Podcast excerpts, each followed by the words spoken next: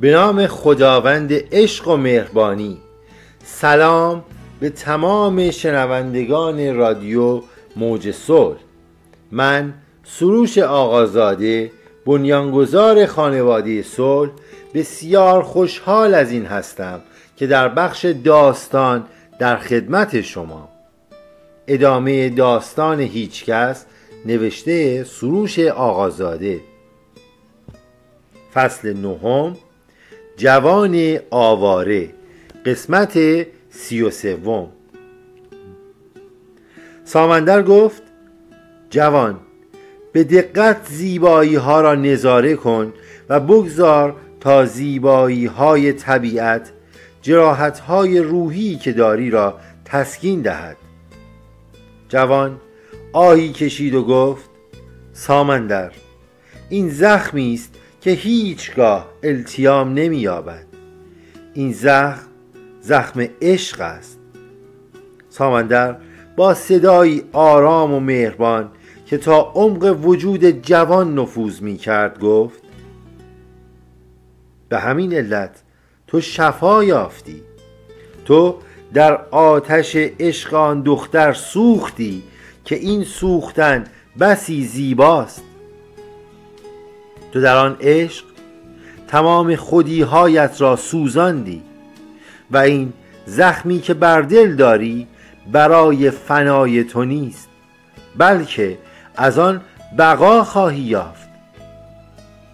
جوان با صحبتهای سامندر به فکر فرو می رفت و با هر کلام او احساس می کرد که چیزی در درونش شکوفا می شود سامندر گفت ای جوان بگذار این نکته را برایت روشن کنم تا بتوانی عمیقتر مسئله عشق را بنگری.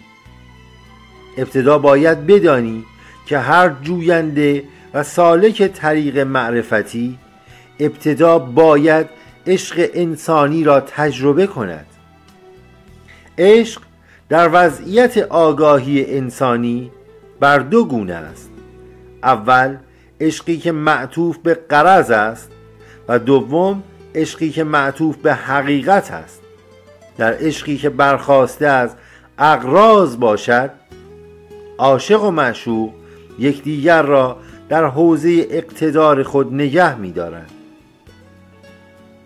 و هر یک می‌خواهد اقتدار خود را بر دیگری اعمال نماید.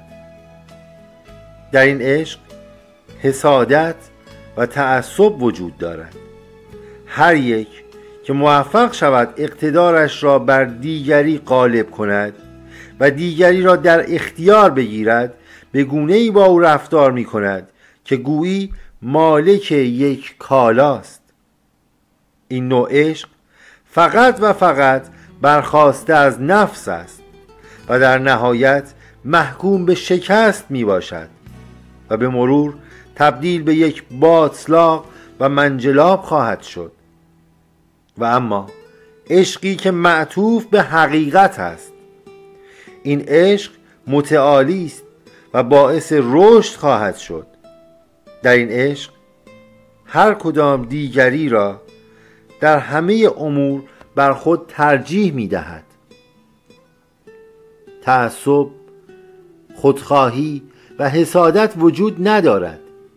این عشق ریشه تمام خودیها و منیتها را می سوزاند و شخص را به تعادل می رساند ای جوان عشق تو نسبت به آن دختر عشقی خالص و معطوف به حقیقت بود.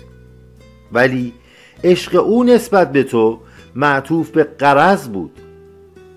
جوان گفت آری من همه چیز را برای او می‌خواستم و تمام ثروتم را به پای او ریختم. سامندر نگاه معنیداری به او کرد و گفت به همین علت همکنون اینجا هستی.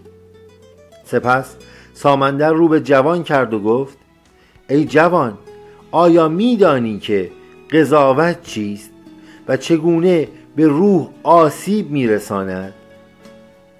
جوان با اشتیاق گفت نه سامندر نمی‌دانم.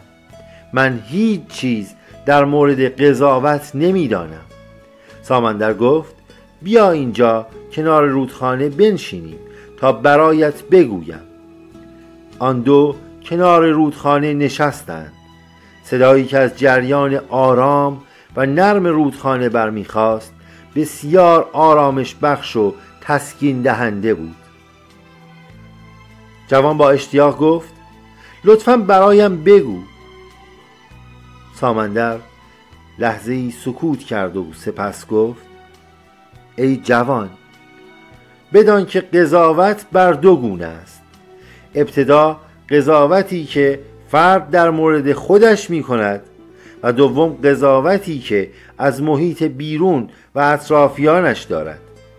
ولی باید بدانی که این دو نوع قضاوت هم تنیده است در هم تنیده است و یکی بر دیگری تأثیر می‌گذارد.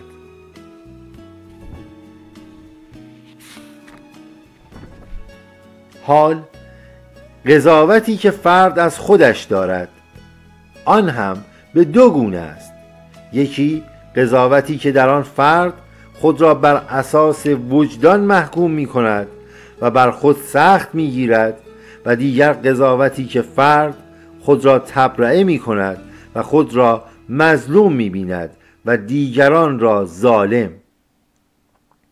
در اینجا توجهت را به مسئله وجدان جلب می کنم وجدان یک قاضی درونی است که بر اساس آداب و رسوم اجتماع در افراد به وجود می آید حال این نکته مهم است که بدانی یک مسئله ای که در یک فرهنگ بر اساس وجدان عمومی بد و مزموم است ممکن است در فرهنگی دیگری خوب و پسندیده باشد.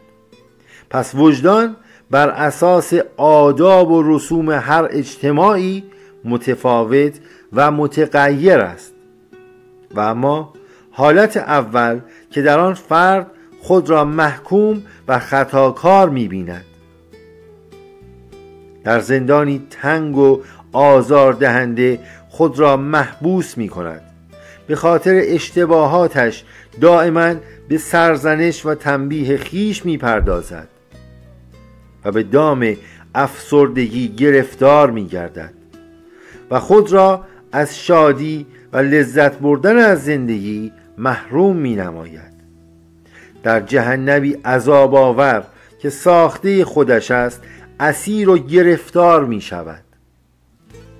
اگر این فرد چاره ای نیندیشد ممکن است تا آخر عمر در این جهنم خود ساخته باقی بماند و حتی امکان دارد که دست به خودکشی بزند تا خود را از این درد و رنج رها سازد. ولی این امر امکان ندارد. چون ذهنیات تنگ و تاریک او حتی پس از مرگ نیز او را رها نخواهند کرد و در یک دور تسلسل باطل گرفتار می شود. و اما حالت دوم در این حالت همیشه شخص خود را تبرئه می, می کند و دیگران را مقصر. او همیشه مظلوم است و دیگران ظالم. گویی همه آدم ها مترصدند که به او آزار برسانند. چنین شخصی نیز در زندانی خود ساخته گرفتار و اسیر می شود از شادی ها و مواهب بیکران هستی خود را محروم می سازد دائما در حال قضاوت دیگران است و فقط بدیها و نکات منفی را می بیند طبیعی است که چنین فردی با دیگران بیگانه می گردد و هیچ یار و دوست صمیمی نخواهد داشت.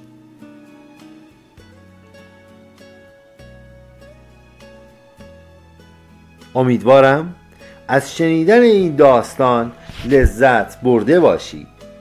ممنون که شنونده رادیو موج صلح هستید.